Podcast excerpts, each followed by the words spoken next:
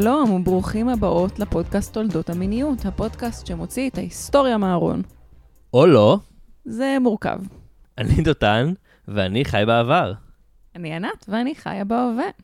בכל פרק אנחנו נצלול על הסיפור של דמות או דמויות קוויריות אחרות, ונראה איך הסיפורים שלהן מתחברות לחיים שלנו היום ברמות חברתיות ותרבותיות ופוליטיות וכל מה שעוד מעניין. והיום יש לנו גם אורחת מיוחדת, שהיא מאסכולת החיות בעבר, ושמה יסמין סגול. והיא תציג בפנינו את סיפוריהן של שתי נשים שבשביל לבלבל אותי ואתכם, יש להן שמות דומים. לאחת קוראים קטרינה מרגרטה לינק, ולשנייה קוראים קטרינה מרגרטה מולהן. האם צדקתי ולא שחטתי את השם שלהן בפעם הראשונה ואולי האחרונה לפרק זה? צדקת, ואם היית שוחטת זה בסדר, הם נשחטו גם בחייהן. ספוילר! איזה פרק מרנין הולך להיות לנו. זה נשמע כמו הכנה לאזהרת תוכן. אז באמת ניתן רגע אזהרת תוכן. טריגר העלאה למוקד. אז אנחנו נדבר באמת גם על צד מכשפות, אנחנו נדבר על כל צורות הפשיעה המיזוגניות האפשריות, וכל צורות הפטריארכיה הממוסדת, שזה הטריגר הגדול ביותר, וגם על כל עוולות uh, שלטון החוק, אז זה גם קצת uh, אקטואלי בדרכים שלא תכננו. וכדי להכין אותנו לרגע הזה, אז יסמין הולכת לתת לנו רקע בדקה. כן, אז הנה, אני מושיט לך את, אה, את שרביט ההיסטוריונית לפרק זה, ואת הולכת לספר לנו בדקה על צד המכשפות הגרמני. מוכנה? אני אשתדל. אנחנו לא דורשים יותר מהשתדלות פה בפודקאסט הזה. טוב, יסמין, אז אני פותח לך שעון. מוכנה? לא, אבל יאללה. הנה זה בא. אוקיי, אז צד המכשפות, גל רדיפות אה, שנקרא ככה רטרואקטיבית, סליחה, כובע היסטוריונית לא הצליח ליפול מראשי. באמת חל במרחב הדובר גרמנית מהמאה ה-16, באופן שמובדל ממרחבים אחרים באירופה, שגם בהם התקיימו כל מיני סוגי רדיפות שאליהם לא ניכנס. אה, מה שבעצם מיוחד בתקופה הזאת של בערך 100 שנה של רדיפות, ממחצית המאה ה-16 ועד מחצית המאה ה-17, זה שהיו הרבה מתיחויות משפטיות, פוליטיות, שנבעו ממתח דתי מאוד מאוד אה, קיצוני, בעקבות אה, מה שהייתה הרפורמציה בכנסייה, ואחר כך קונטרה-רפורמציה, לתוך המאה ה-16 והמאה ה-17, דבר שהוביל בסופו של דבר לחיפוש אחר הרוע, כלומר השטן, בהרבה מעשים של אנשים, גם קתולים, גם פרוטסטנטים, ובעצם נשים הואשמו והודו בכישוף בזו אחר זו. אה, זהו, הסוף, כן? מעולה, עמדת בזמן. כן, אה, סליחה, סליחה לכל מי שעוסקת בצד המכשפות הגרמני, בברוק הגרמני, בעת החדשה המוקדמת וכולי, על צמצום ההיסטוריה לדקה הזאת. כן, בסדר, באופן כללי בפודקאסט הזה, מה שאנחנו עושות זה לצמצם, לשטח. אבל אני חושבת שאתם מסתכלים על זה בצורה צרה, למה רק לשטח? אנחנו פשוט נותנים לדברים ממדים חדשים. אתם אולי מצרים בעצם. אני שנייה אגיד, מניסיוני עם uh, קורס שבו הייתי צריכה לדבר הרבה על הרפורמציה, כי גם אני נדרשתי לזה, על אף שאינני היסטוריונית כמוכם, שזה דבר שברשימת הרבה מאוד דברים שהיו אמורים להיות כלולים בלימודי היסטוריה בסיסיים בבתי הספר בישראל, אבל הרבה פעמים לא קורה. אז אני רגע אגיד שמדובר בעצם בתקופה שממנה נולד הפיצול שאנחנו מכירים היום ב, אה, בין הכנסייה הקתולית והכנסייה הפרוטסטנטית על מגוון זרמיה, שאנחנו לא ניכנס אליהם עכשיו, אבל רציתי שנייה לתת את הכוכבית הזאת, כי זה בקטגוריית המובנים מאליהם להיסטוריונים שלפעמים אינם מובנים מאליהם אלינו בני אדם הפשוטים. תודה. נראה לי שהגיע הזמן לעבור מהתיאוריות הגדולות והמושגים המפוצצים אה, לסיפור אנושי קטן. אז מי, מי, מי הדמויות, מי אנחנו מתחילים? קחי, קחי אותנו לסיפור. אוקיי, okay, אז אנחנו נעסוק בעצם בשתי דמויות. אה, קראנו להן שתי נשים, אם כי לא בטוח שאנחנו יכולות לדבר עליהן כשתי נשים. Mm-hmm. אנחנו נדבר על דמות אחת שמוולדה ועד מותה בעלה על המוקד, שוב ספוילר, כך זה נגמר. הלוך ושוב עסקה ב cross dressing של female to male, בשם קטרינה מרגרטה לנק. אז קטרינה מרגרטה לנק נולדה למשפחה גרמנית, דוברת גרמנית, בעיר האלה בגרמניה, ונשלחה מגיל צעיר לבית יתומים. מאותו שלב שהיא הגיעה לנערות, גיל 12 בערך, היא התחילה להתלבש בבגדי גברים. כדי... על איזה שנה אנחנו מדברים אגב?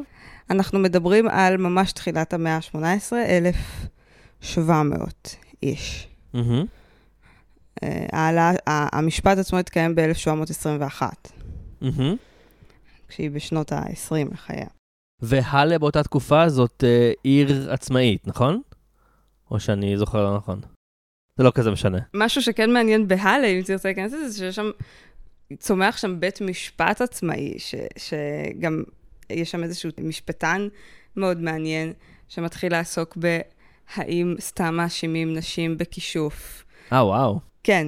והמשפט באמת של קטרינה מרגריטה לנק וקטרינה מרגריטה מולן מתקיים בהלה, ובאותה תקופה אנשים באותו מרחב מתחילים לתהות האם הם סתם מאשימים נשים וגברים לשווא. בכל אופן, מגיל 12 היא מתחילה להתלבש כגבר ולעבוד על מנת להרוויח את לחמה. שאנחנו יודעים משהו על זה? זאת אומרת, זה דבר שהיא עושה כי, כדי להשיג עבודות יותר טובות, או שיש לנו איזה שהן עדויות על מה הסיבה שהיא מתחילה להתלבש כגבר?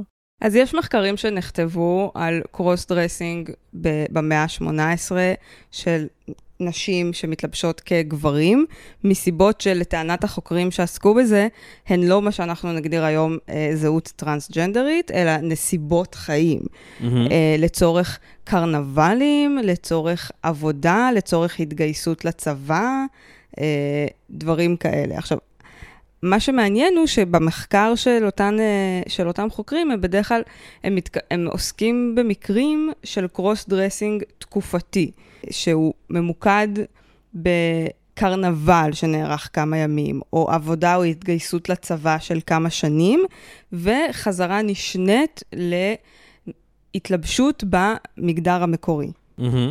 אני חושבת שעל אף שהם מנסים להציב את זה ככה, יש היום אה, במחקר הקווירי מקום לבקר גם את המחקר הזה, שלא לא רואה לנכון לתהות האם בכל זאת מדובר באיזשהו ביטוי טרנסי בהיעדר המילים. כן. זה, זה כמו כאילו שאנחנו די מכירים את זה מההקשר כאילו ה, של, של המיניות ולא של המגדר, נכון? שכל סיפור שיש בו גבר ואישה, הם בטוח, אה, זו הייתה אהבה גדולה, ואם זה שני חברים, או שני, שני גברים או שני, אה, או שתי נשים, אז הם רק היו לכל היותר אה, חברים טובים, או חברות. או אה, בסוף אה, מישהו החליט בדיעבד שהן בנות דודות, או מין דברים כאלה. האמת שזה... ממש אנכרוניסטי עכשיו להגיד, אבל אני בדיוק, אה, דברים שעולים בטיקטוק, בדיוק היה לי קטע היסטרי מזינה הנסיכה הלוחמת, שרואים את זינה וגבריאל מתנשקות, ואז מראים שם את התיאור של הפרק מטיבי גייד מאותו זמן, ואז כתוב איך אה, החברות הטובות, זינה וגבריאל, מוצאות זו את זו, אה, והן מצויות אחת השנייה בכוח החברות. אוי, סטרייטים. פשוט רמת ההזיה היא מהממת. אז uh, כן, אנחנו, וזה היה ב-90's, אז קלירלי לא מספיק השתנה. אז כן, אלוהים יהיה עם סטרייטים, ו... אז כן, אז קטרינה מרגרטה לנק, מנסיבות של צורך בעבודה מגיל צעיר עושה את זה. שוב, אנחנו לא יכולות במרחק 300 שנה לשלול את העובדה שיש פה איזה שהן הזדהויות גם כגבר במרחב, בשלב יותר מאוחר, כשאנחנו נקבל, אנחנו יודעות את כל זה מחקירות של האינקוויזיציה את קטרינה מרגרטה לנק, שתטען לסירוגין ביחס לעינויים שהיא עוברת, האם היא באמת אישה, או האם היא גבר שלא מודע למה שהוא עושה, ובשלב יותר מאוחר זה מגיע בכלל לדיון של איחוז שטני. שזה מכניס עוד רובד לדיון. אבל אנחנו נשאיר את זה על התפר בין זהות טרנסית ש, שצריך לשקול אותה, או זהות א-בינארית כלשהי, לבין נסיבות חיים קשות. משהו שמעניין הוא שמסוף גיל הנעורים, קטרינה מצטרפת לתנועת האינספירנטים, שאין עליה הרבה מידע, איזושהי כת, שבה בעצם הריטואלים הדתיים מתקיימים בשוויון מגדרי יחסי, האוקריסטה, הלחם, הסקרמנט הזה של אכילת אה, גופו של ישו נעשה עם סוג של מצה יהודית. זה אנשים מגיעים לכנסייה והכומר נותן להם קרקר כזה, שמאמינים שהוא הופך להיות הבשר של ישו בפה של המאמינים. הוא באמת הופך להיות... הוא באמת הופך. הוא באמת הופך להיות, זאת אומרת מאמינים? בדיוק לשם כך אנחנו אופים מצות מדם של ילדים נוצרים, obviously. נכון. אז אצלם, מה, מה, מה, מה היה איתו, עם הלחם הזה? עכשיו, מהתיאור שלנו יש, שהיא מספרת בחקירת עינויים באינקוויזיציה, האוכריסטיה שלהם הייתה מצה. Mm-hmm. ונשים כהנות חילקו אותו. מצה ה... מצה כמו שלנו, לא מצה, כתוב, הקרקר הזה. The, the bread the Jews ate, כאילו, mm. זה מה שכתוב, הלחם של היהודים. עכשיו, שוב, יש פה איזושהי מורכבות. מצד אחד, אנחנו יכולות להסיק מזה על איזושהי קבוצת מינות כלשהי בתקופה של קונטרה-רפורמציה בגרמניה. מינות זאת אומרת שהם כופרים או שהם חורגים מה, מהדוגמה של הכנסייה. נכון. מצד שני, מדובר פה באיזושהי נרטיבז... נרטיביזציה של חוקר אינקוויזיציה. אנחנו, בכל הסיפור הזה, כמו גם חקירות אחרות שיש לנו על אנשים כאלה, אנחנו בתפר ובהתלבטות האינסופית בין מה אנחנו יכולות להסיק שנאמר על אותה דמות שלא היינו יודעות עליה כלום אם היא לא הייתה נחקרת על ידי האינקוויזיציה, לבין ההבנה שכל מה שנאמר, נאמר א', תחת עינויים, ב', מה שכתוב, נכתב על ידי החוקרים בסופו של דבר. גם זה מזכיר לי את הדיון שהיה לנו על אלגבולוס, שחלק מהבעיה שיש לנו בידע עליה היום, הוא גם מהיסטוריונים שחיפשו להשחיר על הדמות, ואנשים שבזמן אמת כתבו תיעודים על מנהיג שהם היו באופוזיציה פוליטית כלפיו. אז יש פה גם עניין של, גם בזמן אמת וגם בדיעבד, הדעות של הכותב מעצבות את הנרטיב שאנחנו מקבלות היום, ואז גם התפיסות שיש באותו רגע לאדם הזה, למוסד הזה, ברגע הזה בזמן ובמרחב, לגבי מיניות, מגדר וכולי, מעצבות את מה שיש לנו. כמו שהיום, זה שיש לנו את האפשרות להמשיג אנשים, זהויות וחוויות כטרנסיות, כאבינריות, כנגיד פלואידיות, מינית, זה דברים שהם לא היו קיימים בשפה אז. אז אנחנו גם לא יכולים להגיד אם, אה, למשל, מרגרט אלנג תיארה את עצמה במילים האלה, כי פשוט זה לא היה הדבר אז. אבל אנחנו יכולים, יכולים לנסות בקטע אנכרוניסטי קצת להשליך, או לנסות להבין איך אנחנו יכולים לקרוא את הסיפור הזה בעדשות של מה שיש לנו היום. נכון, לא רק שאנחנו יכולות לעשות את זה, זו האידיאולוגיה שלנו לעשות את זה. כלומר, אם החקירה הזאת נעשתה מתוך איזושהי אידיאולוגיה של uh, ענישה של אנשים שהם סודומים, לצורך העניין, או כופרים. אנחנו באופן מאוד מודע, כל המקרים שמובאים לפודקאסט הזה לצורך העניין, יש להם, יש פה רצון להביא זווית מאוד מסוימת של היסטוריה של מיניות קווירית. אבל יכול להיות שיש מי שיקח את המקרה הזה של החקירה של מרגרטה לנק, ויגיד, אני רוצה לבחון פה תנועות כפירה בתקופת הקונטר-רפורמציה, וההקשר הזה של אה, ה cross dressing של קטרינה לנק הוא בכלל לא מה שיעניין את אותו חוקר. אני, בתור חוקרת לסבית, רוצה, מאוד חשוב לי, כביכול להוציא מהארון, כפי שטענתם, את ההיסטוריה הקווירית הזאת. אבל זאת גם אידיאולוגיה מאוד מאוד אקטיבית בתוך המקרה הזה. כן. אני לא יודע מה שאנחנו עושים זה בדיוק להוציא מהארון. זאת אומרת, איך, איך שאני חושב על מה שאנחנו עושים, זה שאנחנו מנסים להניח את המיניות והמגדר אה, ב, בקונטקסט היסטורי מורכב. זאת אומרת, דווקא, in a way, החוקרים הסטרייטים, יש להם תפיסות מאוד אה, מקובעות לגבי מה זה מיניות ומה זה מגדר, שהם הרבה פעמים יכול להיות, יכולות להיות גם אנכרוניסטיות, זאת אומרת שהם מניחים שמגדר ומיניות הם דבר קבוע לאורך ההיסטוריה, ונראה לי שמה שאנחנו רוצים, זאת אומרת, מה שנדמה לי, משתדלות לעשות זה לא להשליך אחורה, זאת אומרת, אנחנו קצת עושות את זה בתור בדיחה פה בפודקאסט, כשאנחנו um, מאירות כל מיני הערות, אבל נראה לי שברמת החקירה ההיסטורית אנחנו משתדלות שלא להשליך אחורה על העבר את הזהויות המודרניות שיש לנו היום, אלא לנסות דווקא לבדוק מה המגדר, למשל, של אה, קטרינה מרגרטה לינק, בהקשר של כל מה שהיא חוותה, זאת אומרת, גם של נסיבות החיים הקשות, ש... כמו שאת מתארת, של uh, קבוצות אמינות שהשתייכה אליהם, ואיך כל הדברים האלה, ואולי גם זהות אישית. אישית, עד כמה שזה אה, סביר לתקופה, איך כל הדברים האלה בעצם יוצרים יחד את המרקם או הטקסטורה הזאת של המגדר בתקופה. דווקא מתוך הפרספקטיבה שלי בתפקיד החיה בהווה, אני חושבת שמה שמעניין אותי, ונגיד האג'נדה שלי, עכשיו שכבר נכנסנו לפרק המטה הגדול, אז זה דווקא לנסות לתהות על החיבורים. זאת אומרת, יותר מאשר להבין לצורך העניין את החוויה בזמן אמת של קטרינה מרגרט אלנק, אלא להבין מה המעשה שלנו כאנשים שיושבים ב-2023, או כמובן, כאשר הפודקאסט הזה יהפוך להיות נכס צאן ברזל ויקשיבו לו עוד הרבה מאוד שנים אחר כך, אז מה אנחנו עושים ואיך אנחנו מבינים ואיך התהליך קריאה שלנו מאיר על איך שאנחנו מדברות וחושבות על מיניות והמגדר שלנו היום. אז אולי זה קצת משלים באיזשהו מקום. סבבה, אז, אז טוב, נראה לי באמת אה, אמרנו הרבה דברים מטא וכדאי לחזור לסיפור. אז אה, בעצם עזבנו את אה, לינק כשהיא מתחילה לעבוד, נכון? כשהיא מצטרפת לתנועת ה... אה, כשהיא מצטרפת לאינספ... אינספרנטים. אינספרנטים. כן. באיזשהו שלב היא עוזבת אותם ומתגייסת לצבא, לחיל הנובר. שגם על זה יש מחקר קיים אה, על נשים במאה ה-18 שמתגייסות לחילות אה, של גברים. באיזשהו שלב היא עברה מחיל לחיל. עכשיו, יש איזשהו משהו מעניין, באיזשהו שלב היא עורקת מהחזית ואמורה לעמוד למשפט, והסיבה שהיא בסוף זוכה לחנינה, זה כי היא חושפת שהיא אישה בלבוש של גבר. וכוננים לה על זה, והיא לא מועמדת למשפט ממשיך על ההתחזות.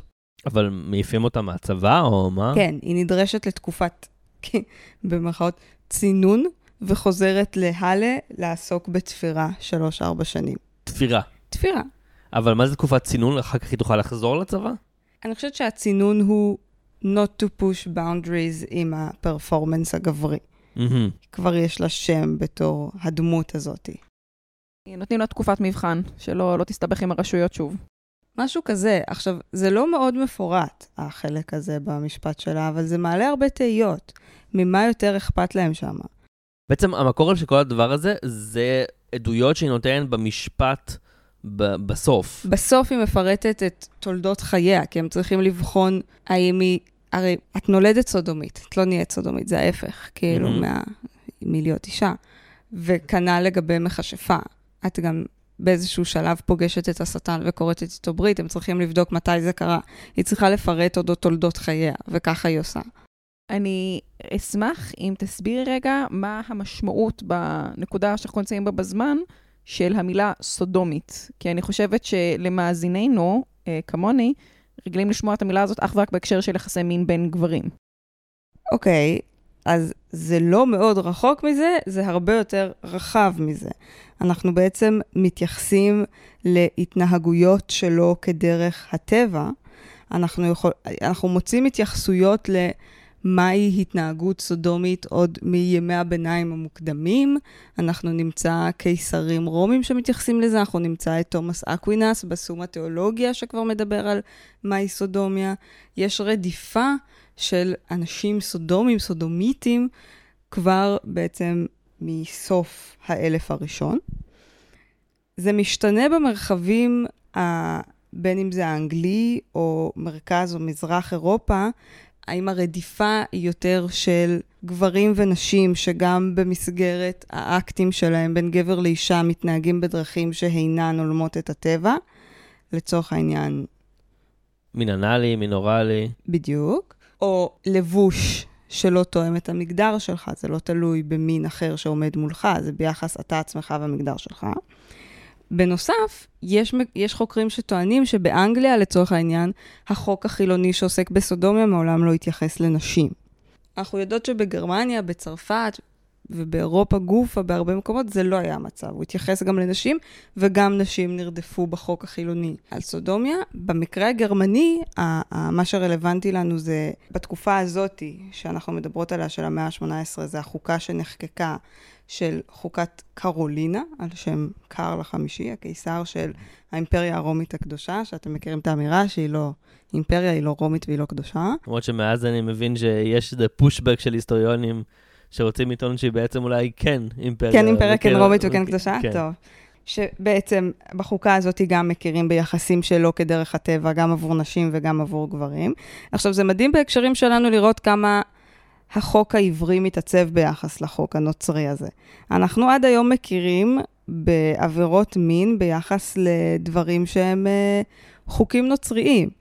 את אומרת מה, היום בישראל כאילו? כן, בחוק העברי שמתעצב לאורך הזמן לצד החוק הנוצרי. כאילו, אני לא אכנס לזה עכשיו, כי בכלל זה עוד אה, הזדמנויות לשחיטה.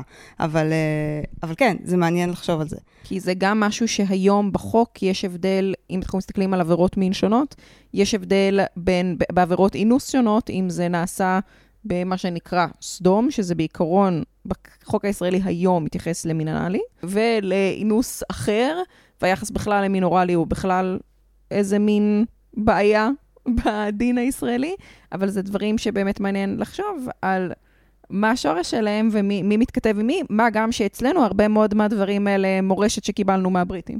זהו, שזה באמת נראה לי העניין, זאת אומרת, כשאתה אומרת החוק העברי, את לא מתכוונת לזה, נכון? כי זה במידה רבה ירושה של, אה, של המנדט הבריטי, וששם יש אה, שינויים מאוד משמעותיים בסוף המאה ה-19 ובתחילת המאה ה-20. אז נראה לי לא ניכנס לזה. גם לכאילו מתי החוק העברי, אפילו במאות הראשונות לספירה מתעצב לצד כאילו mm-hmm. ההתעצבות של הנצרות הממוסדת, והאם אז מתעצבת גם היהדות הממוסדת והחוקים שלה, אבל... לא, כי זה כן מעניין להגיד בהקשר הזה, שהוא, שהוא כן רלוונטי להקשר שלנו, שבעצם הקריאה של מה שקורה בסדום, זאת אומרת, כל הסיפור עם בנותיו, בנות לוט ואנשי סדום והעונשים שאלוהים ממטיר עליהם, הפרשנות המסורתית, לפי מה שאני מבין לפחות, ב- ביהדות היא יותר קשורה להכנסת אורחים, להתייחסות אה, בן אדם לחברו, והניתוח של זה שהעונש שסדום אה, קיבלה זה בגלל ההומוסקסואליות שלה, זה, זה בעצם קריאה נוצרית של התנ"ך. מעניין. אני לא, לא מכירה את הוויכוח הספציפי הזה. אוקיי, לא משנה. בוא נחזור ללינק. אוקיי, אחלה. אז היא חוזרת לתפור כמה שנים בהלה, ובאיזשהו שלב עוברת uh, שוב uh, היפוך. חוזרת להתלבש כגבר, נטבלת בשם אנסטסיוס לגרינטוס רוזנשטנגל. מה זאת אומרת נטבלת? מי מטביל אותה? מישהו שיודע שהיא אישה ש... שוב, אנחנו מדברות על תקופה של הרבה קנאות ומתיחות, ואפילו באיזשהו אופן גמישות דתית, שאנשים מחליפים וממירים את דתם בתדירות די גבוהה. הבן אדם הזאת החליפה את דתה בין קתוליות לפרוטסטנטיות לזרמים שונים mm-hmm. כמה פעמים במשך חייה. וכל פעם זה כלול בהתאבלות בכנסייה אליה היא הולכת. אבל מי שמטביל אותה יודע שהוא כאילו מטביל אותה מחדש בזהות של גבר, או שמישהו שחושב שזה גבר שמגיע... הוא מטביל לדת החדשה הזאת שאליה היא נטבלת, שבפעם הזאת אני חושבת שזה לקתוליות. Mm-hmm.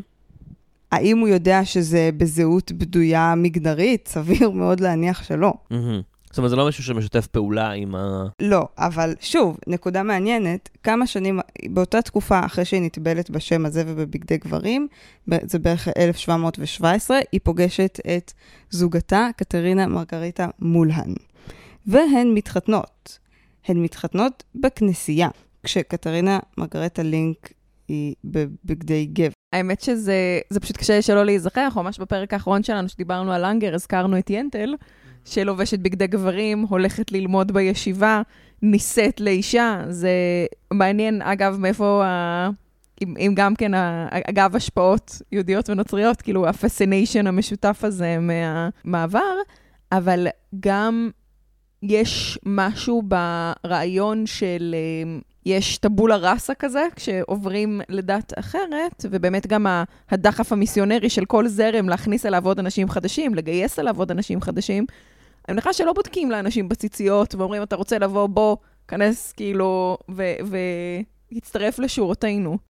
אם אנחנו נניח לוקחות uh, תיאוריות של פוקו לגבי פיקוח אינדיבידואלי בחברה, והתפיסה העצמית של אדם והמיניות שלו במרחב, פוקו בעצם טוען שעד המאה ה-19 היה הרבה פחות פיקוח של הרשויות גם, ושל המרחבים, אם זה, אם זה בגלל שהייתה כנסייה, בהקשר הזה, פחות גורמים שהביאו להגדרה של מהי המיניות מלכתחילה, ובשם כך יכלת להיות בהפוך על הפוך יותר חופשי בתוך אותה מיניות שלך.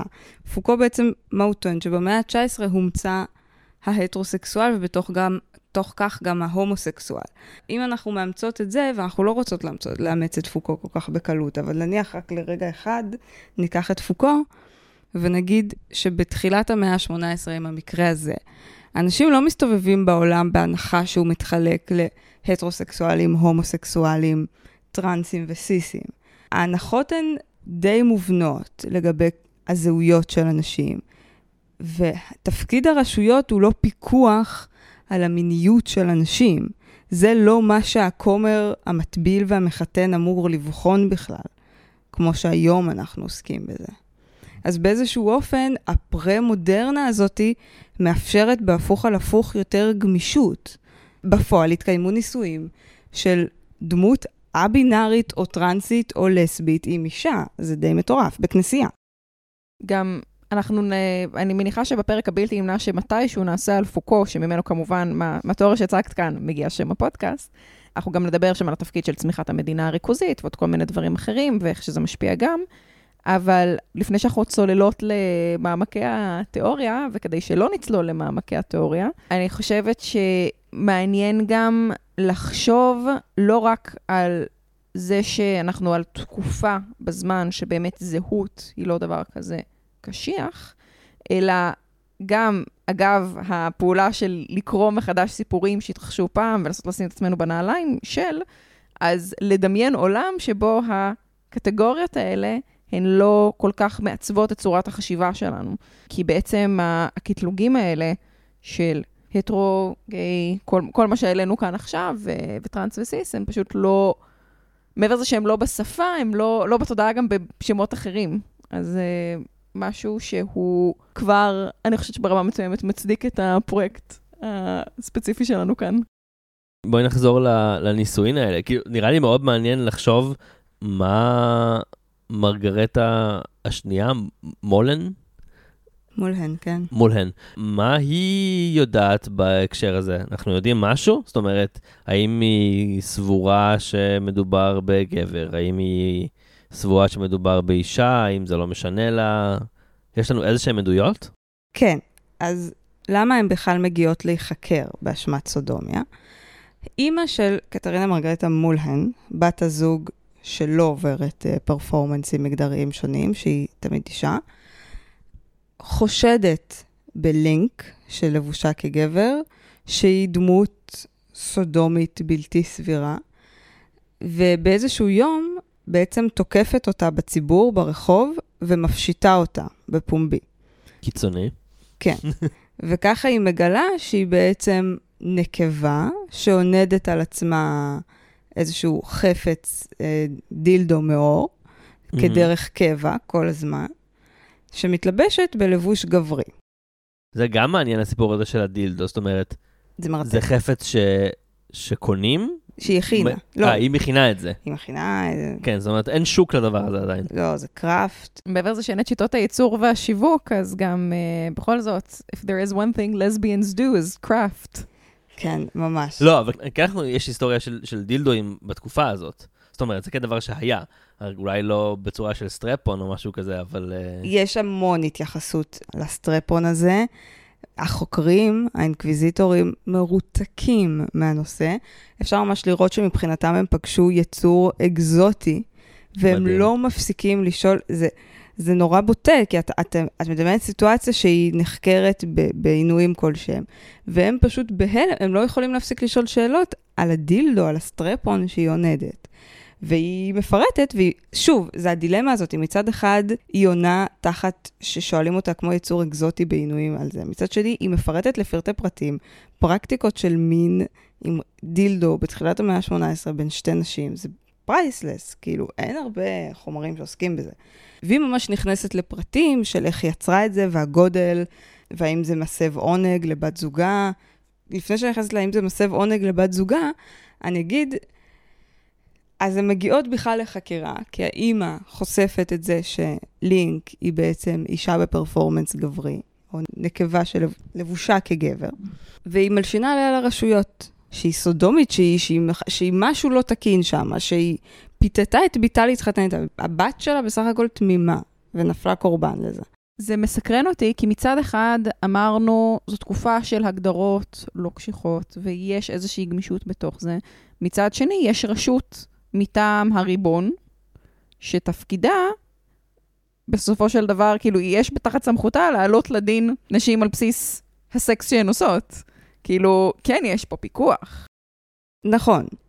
בסופו של דבר, אם יש מישהו שרוצה לחפש את האנשים הסודומים, הרי עובדה שזאת כן הגדרה, שוב, לא צריך להפוך את העת החדשה המוקדמת ואת ימי הביניים לתקופה של uh, גן עדן מיני. ההגדרות האלה של סודומיה, ושהסודומים בסופו של דבר הם uh, כנגד רצון האל, הן הגדרות שקיימות. ואם יש מישהו שמחפש את זה ורוצה גם להלשין עליהם לרשויות, הוא יכול. ההבדל הוא שאם אף אחד לא מחפש את זה, ואם האימא לא הייתה רוצה להלשין עליהם לרשויות, אז הן אולי היו יכולות לחיות את כל חייהן בשקט, והם אפילו הצליחו להתחתן. אולי זה ההבדל. Mm-hmm. הרשויות פחות מעורבות בחיי היומיום שלהן, משהן מעורבות בחיי היומיום שלנו. רספקטבל, אוקיי. Okay. אז בעצם נוצרת פה איזושהי דינמיקה שהבת מולהן מוצגת בתור איזשהו קורבן, מצד אחד, על ידי, על ידי אימא שלה, שנפלה למערכת יחסים שבה היא פותתה להאמין שמדובר בגבר, ופותתה לנישואים האלה בלי שהיא רצתה בכך. מצד שני, לינק טוענת שזה לא נכון, ושהיא תמיד ידעה על המהות האמיתית שלה, ושהם אפילו דיברו על איפה היא תתאבל שוב כדי להסתיר את זהותה ולפנות אחת חדשה. וזה באמת דילמה מעניינת מאוד, איך היא מוצגת. זה שמיים וארץ בין איך שמולהן מתארת את היחסים האלה בעדות שלה, לבין איך לינק מתארת את היחסים האלה. וזה שוב, נכנס פה החלק שלנו בתור מי שחוקרות את המקרים האלה, ומה האידיאולוגיה שלנו. לי בתור מי שיש אידיאולוגיה מאוד ברורה של רצון שיהיו פה איזה שהם יחסים לא הטרונורמטיביים מוצלחים, שהרשויות רק יתנכלו להם, יש ברצון להאמין שהן באמת היו בנות זוג מבחירה. מצד שני, בחקירות, מולהן, כנראה כדי לא להיות מועלית למוקד בסופו של דבר, הולכת עם הקו הזה שהיא הייתה קורבן, ושהיא סבלה, ושהיא לא ידעה שלינק היא אישה במסווה, והיא מתארת שהיא ממש סבלה כאב פיזי במהלך כל קיום היחסים, ושלינק הרביצה לה.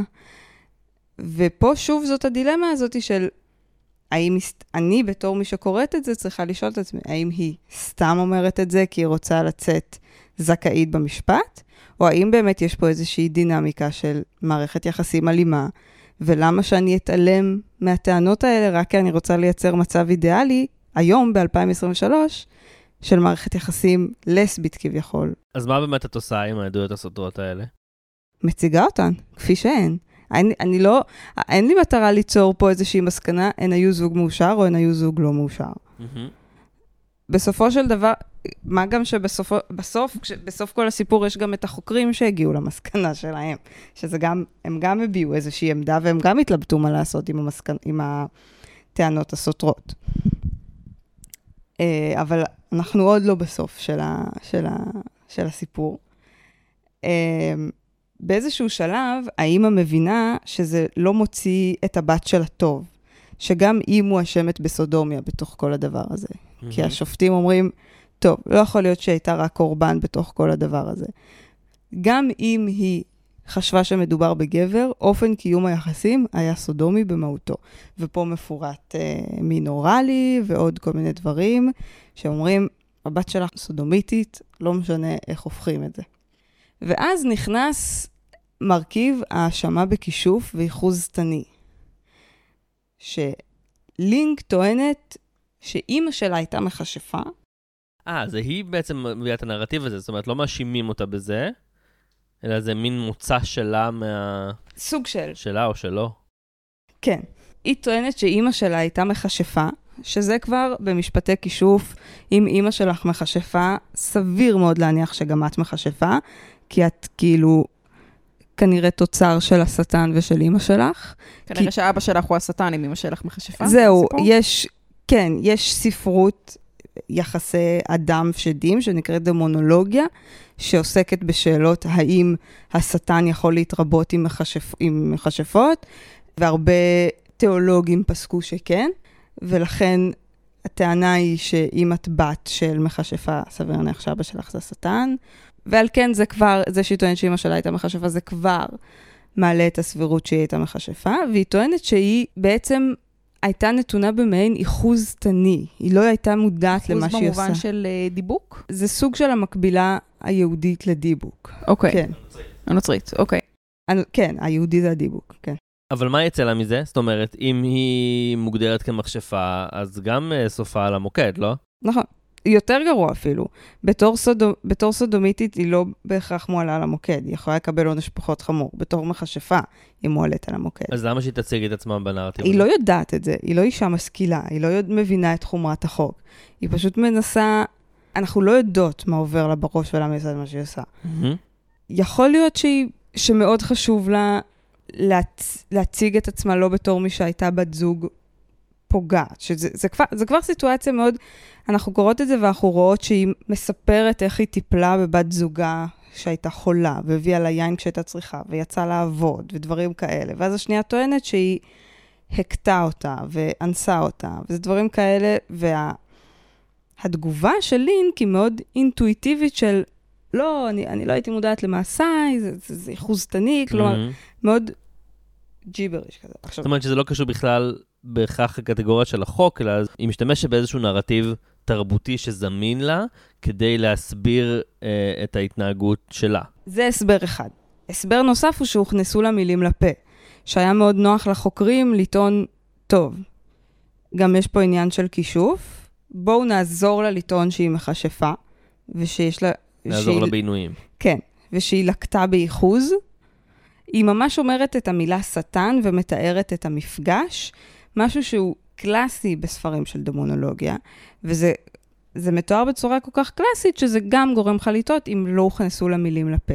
כי זה משהו שבעצם רק אה, תיאולוגים היו יודעים לתאר, זאת אומרת, הנשים מה- מה-common folk, כאילו לא היו יודעות... אה, זה כן, את אנחנו כן, הידע הזה? אנחנו כן נמצאות כבר כמה עשרות שנים אחרי סוף מה שקראנו לו צד אה, המכשפות. צד המכשפות. זה כבר לא התקופה הזאת שכל אישה ערירית וענייה מואשמת בכישוף ומודה בזה. זה לא מידע שהוא כזה זמין ו- ומוכר לכולן. זה שהיא משתמשת במילה שטן ומתארת את הדמות הלבושה שחורים שהיא פגשה, מעלה סברות לגבי מילים שהוכנסו לפה שלה. בסופו של דבר, השופטים לא ידעו מה לעשות, הם אה, שלחו את המקרה הזה לבית משפט נוסף שידון בזה, והוכרע בסופו של דבר שלינק היא מכשפה ולכן היא נידונה להעלאה על המוקד, ושמולהן היא סודומיתית, ולכן היא הוגלתה מהלה. היא לא יכלה לחזור לעיר מגוריה. מהמם. שהגליה זה, זה גזר דין שהוא באותה תקופה מזעזע. את לא מכירה את המרחב, אין לך את המשפחה, את לא דוברת אפילו את הניב. אנחנו לא יודעות כמה שנים היא עוד שרדה אחרי זה, אבל זה... זה גם לא שיש איזה מדינה, זאת אומרת, לא, לא אזרחית של מדינה שמחויבת לתת לה זכויות, אלא זה הכל בעצם על בסיס לא. הקהילה, והיא עכשיו בעצם נדחקת מחוץ לקהילה כן, שלה. וגם הסטטוס של אנשים שמגיעים למקום חדש בעקבות עונש, גזר דין כזה, הוא לא... כלומר, השמועות על מי הם עוברות הם כבר מסומנים, כלומר. כן. גם מראש, כאילו, אני, אני נזכרת בשנים שאמרת מקודם, הן היו נורא צעירות. נכון, כאילו, שנות ה-20 המוקדמות לחייהן. נכון. אני הודעתי בדברים אה, מופרכים ב- בגיל אה, 22-3. לשמחתי לא עברתי עינויים בגיל 22-3, אבל אה, who knows. גם זה מעניין, כאילו, דיברת על מה, מה מפתה לחשוב, אז אני תוהה אם באמת באיזשהו שלב היא גם חשבה שאני גם ככה, כאילו, כנראה שאני גם ככה אמות, שזה מה שלינק חשבה, אבל אם אני אגיד שקרה פה הדבר השטני הזה, אז אולי זה, זה שם את האחריות כבר עליי. אה, ואז אולי, אה, אולי דווקא מולהן תשרוד, אני לא יודעת. אבל, אולי. אה, אולי זאת סתם מחשבה רומנטית, אבל קשה לי שלא לחשוב אותה. כן, אנחנו בלאו הכי לא יודעות. זה, ואנחנו בלאו הכי נאלצות לחשוב את, הדר, את הדברים הלא קונבנציונליים האלה, כי כל מה שיש לנו זה רק את התפיסה של האינקוויזיטורים ושל השופטים. אז אנחנו נאלצות ליצירתיות הזאת. טוב, כיוון שסיימנו את הסיפור, יש, יש עוד דברים ש... שאת רוצה לספר uh, עליהן? אולי, אולי כן נחזור לעניין הדילדו, כי נראה לי נשמע שיש לך עוד מה להגיד על הסיפור הזה. כן, זה פשוט, זה חלק מאותו נרטיביזציה של איך התנהלו היחסים ביניהן והאם הם היו בהסכמה או לא, כשלינק טוענת שהיא ידעה לעשות שימוש ראוי באותו דילדו ולענג את בת זוגה, ומול הן טוענת שזה הסב לה כאב רב.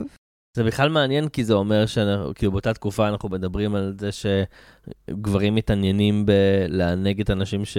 שאיתן. גברים אה, לא סיסג'נדרים. לא, זאת אומרת, היא כן מתכתבת פה הרי עם כאילו המוסכמות של התקופה.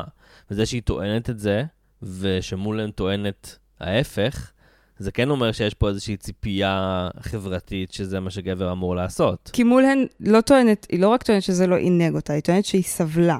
היא כן. טוענת שנעשה לה כאב פיזי עצום, שזה היה בעצם אונ, סוג של אונס כל פעם מחדש. היא לא רצתה בזה ושהיא סבלה, ושלטענתה זה היה השלבים שהיא התחילה להתעניין איך אמור להיראות איבר זכרי. אה, היא גם תהתה לטענתה לגבי השדיים של לינק. עכשיו שוב, את זה היא טוענת בחקירה, אחרי שהיא הולכת על הנרטיב שהיא שוכנעה לחשוב שמדובר בגבר. אנחנו לא יודעות. שקלתי לעשות בדיחת צרת טעם על חומר סיכה, אבל... אה, מה שכן מעניין פה בעצם, מתוך העדות שלה, זה שגם... זאת אומרת, היום אנחנו חי, חיות בתקופה שמאוד ברור לנו שכולנו יודעות איך זה אמור להיראות. זאת אומרת, כן, שנשים, לא יודע, נחשפות לדימויים של, של אברי מין אה, זכריים ב, במהלך חיים שלהם, גם לפני, ש, גם לפני, או אם בכלל, הן פוגשות אחד אה, בעולם המציאותי, אבל זאת אומרת, לאו דווקא, זה, זה לאו דווקא המקרה. נכון, אבל אני מצליחה לדמיין חברות גם היום, שבה אישה עד יום נישואיה לא יודעת איך נראה איבר מין זכרי. Mm-hmm. לא, כשאנחנו שומעים את השאלה הזאת, זאת אומרת, איך, איך זה הגיוני שהיא האמינה שכאילו דילדו מאור, ואני מניח שזה עוד לא, לפני התקופה שבה יש תבניות שלתוכם יוצקים כאילו צורה ריאליסטית יחסית, כאילו למה היא מאמינה שהדבר הזה, כלומר בנרטיב שלה, שהיא האמינה שהדבר הזה הוא אמיתי, אז זה אולי חלק מהתשובה. נכון. או שזה עוד חלק מהנרטיב גם שיכול להיות של לינק, של כאילו, את לא באמת חשבת שאני גבר, כלומר. כן. אה, כשמדברים על הסיפור הזה של, העינוג ואורגזמה וכולי, אני נזכר ש... ש... אני לא זוכר אם זה בתקופה הזאת, לדעתי אולי זה קצת לפני, שיש אה, אה, אמונה שכדי שנשים תיכנסנה להיריון, זאת אומרת, אה, מניחים, אה, בהיסטוריה של הרפואה כזה, יש שלב שמניחים שהם... כמו שיש אה, פליטה של הזרע, גם אנשים פולטות משהו אה, באורגזמה, וששני הדברים האלה נחוצים כדי שיהיה עיבור, ו... ואז יש תפיסה אה, תרבותית ש... שצריך לגרום ל... ל... לאישה לגמור, כדי שיחסי המין יפיקו... אה, תוצאה, ומתישהו בעת החדשה המוקדמת אמ, זה מפסיק, אבל זה מה שאני לא יודע באיזשהו שלב. זאת אומרת, יכול להיות שבמאה ה-18 אמ, זה כבר... אמ, זה כבר לא התפיסה של ה...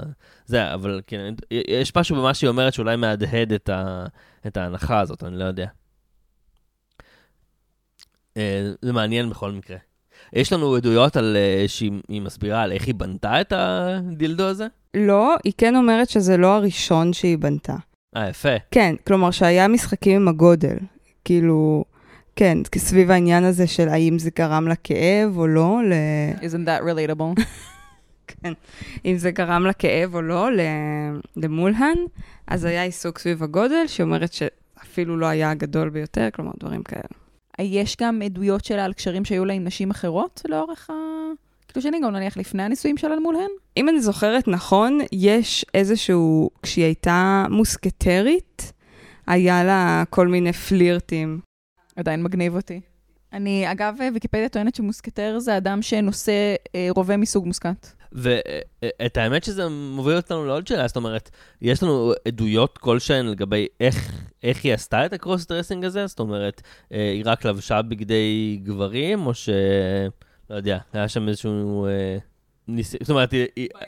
כן, binder, או לא יודע, ניסיון להדביק אה, זקן או משהו, אני לא יודע איך, איך, מה היו הפרקטיקות drag של התקופה. לא, בזה היא לא עוסקת, למעט הדילדו שהיא מסתובבת איתו, הסטרפון שהיא מסתובבת איתו 24-7, אבל צריך גם, מבחינת נניח ביינדר, צריך גם לזכור שהלבוש הוא בעל הרבה שכבות. Mm-hmm.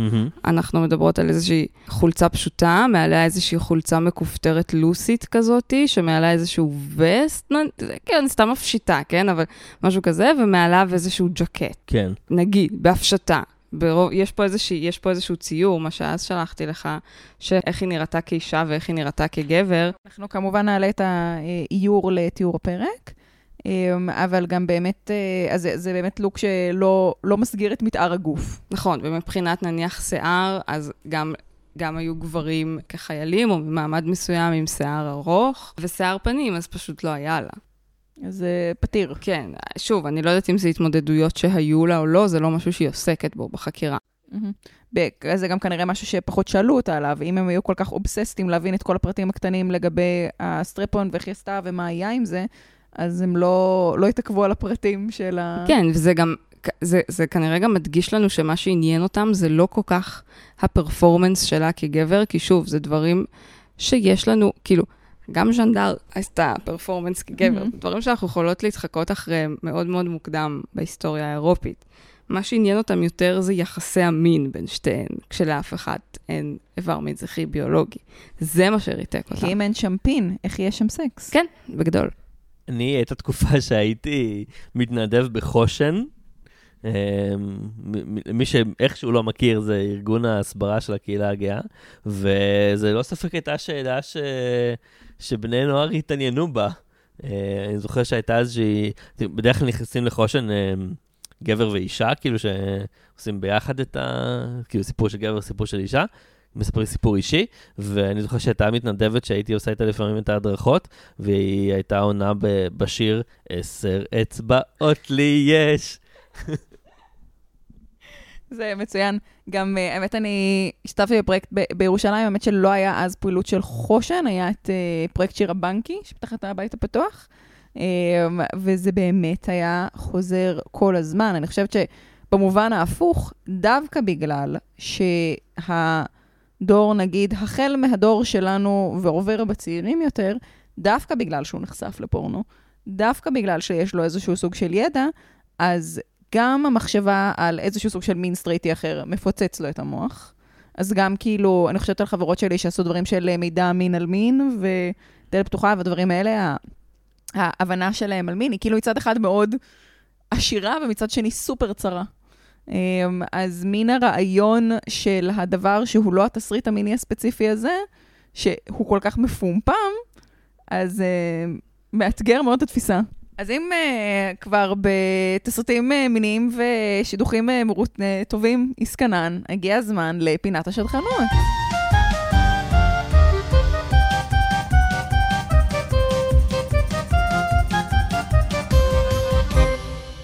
אז השידוך שלי, סליחה אם אני uh, גנבתי פה למישהי, אבל פשוט הייתי חייבת, uh, עבור uh, חברתנו, קטרינה מרגריטה לנקי, כמובן מולן. גם באמת ההתחפשות לגבר וההתגייסות לצבא, מולן אמנם לא הייתה מוסקטרית, אמ, אבל אגב, הדמות של מולן, שמוכרת לנו מסרטי דיסני, מבוססת על אגדת עם סינית, שיש טוענים שהיא מבוססת גם על דמות אמיתית. לא, יש פה אבל הרבה צעדים, אז כמובן שלא ברור אם uh, מדובר בדבר שהיה באמת, אבל גם מולן, אני חושבת שיש שם משהו... מעניין עם חוויית ההסתרה, עם איך גם למצוא מקום של אה, מכובדות חברתית, או כמו שהם קוראים לזה בסרט, אה, לכבד את השושלת ואת האבות הקדמונים, גם בתוך מקום של איזשהו סוג של חוסר הלימה מגדרית עמוק. אה, כן, וזה כפי שאנחנו ציינו אי שם בפרק שלנו על אנדרסן, מולן זה סרט שגברים טרנסים אוהבים מאוד. ולסביות. ולסביות, בוודאי. אני גם אהבתי את מולן. לא יודע, לא יודע איפה אנחנו... איפה אני נכנס בקטגוריות. לסבית של אבל, כבוד, uh, כבר אמרתי בעבר. לסבית של כבוד. אגב, יש מעניין שהבת זוג שלה קראו לה מולהן ואת שידכת לה את מולן. וואו. אני רק רוצה לציין שאני כבר אמרתי לדותן כשהוא אמר לי למצוא לה שידוך, שהיא היא מתה כ... היא מתה נשואה, כן? אנחנו בעצם מעודדות פה... אה... הנישואים הם סקרמנט בדת הקתולית, ואנחנו מעודדים פה משהו שהוא לא כרצון האל, אבל בסדר. רגע, האל מכבד uh, גם, uh, גם נישואים של uh, מכשפה וסודומיתית? לא יודע, הם התחתנו בביתו. ב- כאילו, האם מכשפה בכלל יכולה לקבל סקרמנטים? לא, כל המהות של כישוף זה שהיא עושה שימוש לא, עם... רק כדאי שנסביר מה זה סקרמנט. שימוש לא ראוי בסקרמנטים. היא... סקרמנט זה טקסים שבהם הכומר בעצם מוריד את החסד האלוהי, כן, שעובר דרך הכומר ומגיע למאמינים. כן, זה הטקסים שהאדם יכול לעשות כדי לחבר עם האל. דברים כמו נישואין, כמו הטבלה, כמו לחם הקודש, כמו וידוי. משיחה של המת. כן, זה משתנה, כאילו, וזה קצת עובר שינוי אה, בין אה, פרוטסטנטים לקתולים. אצל הקתולים הנישואים הם סקרמנט. אז בעצם זה שנגיד המכשפה מתחתנת כאילו עם, אה, עם השטן, אז היא מגחיכה את הסקרמנט הנוצרי. כן, בעצם המהות של הכישוף זה שימוש בסקרמנטים לרעה. לעומת זאת, לייצר איזשהו אה, מולקולה פולי-אמורית של מרגריטה לינק ומולן, וכמובן שינג, שסליחה, אבל כש, כשבנים אומרים לי שאוהבים את מולן, זה בדרך כלל בגללו. הבן הזוג של מולן. כן. אמ, אז זה לא מבזה אף סקרמנט, וזה אחוות לוחמים, כמו שאנחנו אוהבות פה, סליחה. הרעות נסנוך בלמילים. אנחנו אוהבות פה אחוות לוחמים. חלקנו. אוקיי. חלקנו גם לא אכפת להם לחלל סקרמנטים. אבל אה, כן, אה, יסמין, את רוצה בכל זאת אה, לשדך לה? תשדך אתה קודם. לא, אני אין לי שידוך טוב. סורי.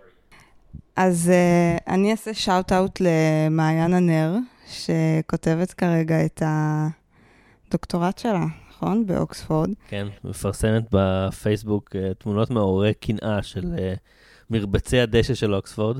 את אה, תזת התואר השני היא כתבה על דמות נזילה מגדרית אחרת באירופה, אומנם קצת יותר מוקדמת מבחינה תקופתית, המאה ה-16. אבל אה, גם הדמות הזאת נחקרה על ידי האינקוויזיציה, ולא הצליחו להגיע להכרעה באשר אה, למגדר של אה, אלנו דה ססpedes, או אלנה דה סספדס, תלוי, תלוי את מי שואלות. ואני חושבת שזה יהיה נחמד שלינק ודה סספדס ינסו להשוות uh, חקירות, להשוות... להשוות גדלים. להשוות מה זה להיות uh, נחקרת בעינויים באינקוויזיציה הגרמנית לעומת הספרדית, במאה ה-16 לעומת המאה ה-18. יהיה להם הרבה מאוד מה לדבר. אני, אין לי... אני, זה יהיה מרתק, כלומר, אני ארצה לראות את ה... שמעתי כבר על בסיסים רעילים מזה לזוגיות. נכון. Uh, מעולה, uh, אנחנו כבר uh, גולשות בחינניות לפינת הקריאה הנוספת, um, ואני אגיד, uh, אני אתחיל באיזושהי המלצת שמיעה על מה שאמרת עכשיו. אם אני לא טועה, היה פרק עם מעיין הנר בפודקאסט של היסטוריה גדולה בקטנה. שמי שלא יודע, זה הפודקאסט שאני במערכת יחסים פולי-אמורית איתו, יחד עם הפודקאסט הזה. ו... ונראה לי שהיא מספרת את הסיפור של אלנו דה סספנדס, אז אולי אנחנו נשים איזה לינק לזה בתיאור הפרק. המלצת הקריאה שלי, פרסום של חברינו ממערכת פיגומים, שתרגמו מאמר מאוד מעניין של סילביה פדריצ'י, למיטב הבנתי, אם אני הוגה נכון, שנקרא מכשפות במלחמת המעמדות. מדברים באמת על התקופה המוקדמת יותר של צד המכשפות, בעיקר במאה ה-16, אבל שם ממש מדברים על הממד המעמדי של צד המכשפות, ועל החיסול השיטתי של בעצם מה שקצת לא נכון לומר מעמד הפועלים, אבל uh, המעמד הנמוך בעצם, ובעיקר של נשים מהמעמד הנמוך, דרך הפרקטיקה של צד המכשפות, uh, בתור איזשהו גם אמצעי למנוע ולצמצם uh, התנגדויות לריבון. מאוד מעניין, שווה קריאה, ויש אפילו גרסה מוקלטת גם בפודקאסט של פיגומים. ומי שככה רוצים להרחיב, יש גם את הספר של פדריצ'י, קליבן and the Witch, שעוד מחכה שמישהו יתרגם אותו לעברית. יסמין, נראה לי שאת, כן, את הכי כשירה בעצם לתת פה את ההמלצות uh, לקריאה נוספת. זהו, אז uh, תלוי מה, מה מעניין אותך. מבחינת uh, צד המכשפות הגרמני, ובכלל גרמניה הברוקית בתקופה הזאת, אז יש לנו את לינדל רופר, שבכלל מומלצת בטירוף לקריאה. יש משהו בעברית? אני לא יודעת אם היא תורגמה לעברית, סורי. אז באנגלית מה, מה, מה את ממליצה? הספר של ה-Witch Craze, Terror and Fantasy in Baroque Germany. זה ספר שסוקר בעצם את uh, הנסיבות והאופן שבו התרחש אותו צד מכשפות בגרמניה.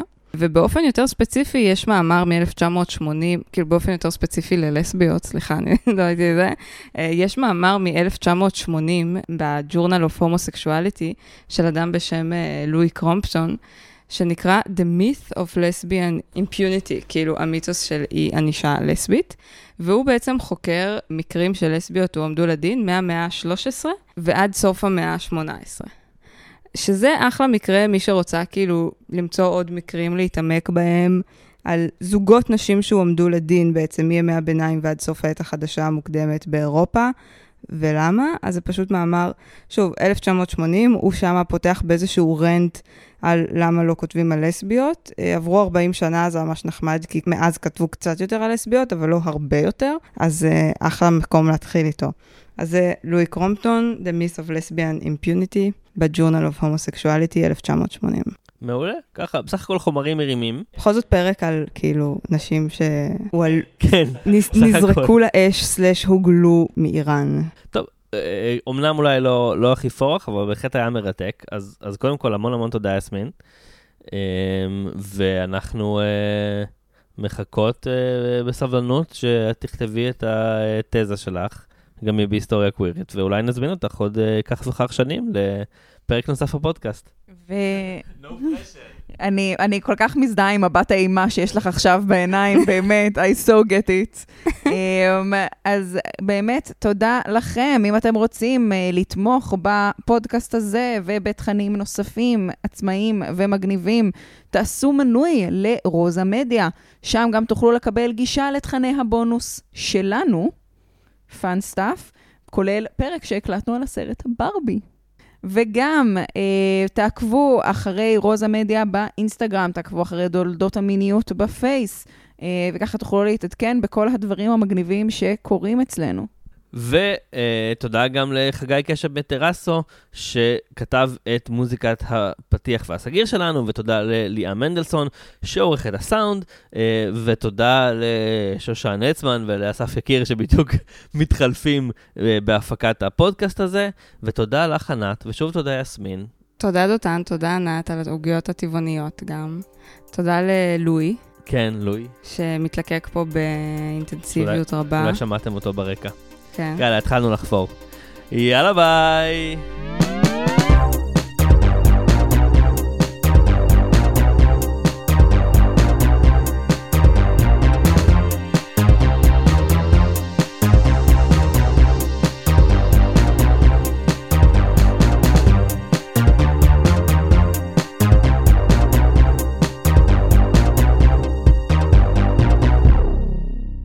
גדולים, זאת תפילה, אל תניחו לי להיות כסילה. אנחנו נשים את זה אחר כך. אחרי הקרדיטים. לא אמיט על משפחתי קללה, ואביא להם כבוד.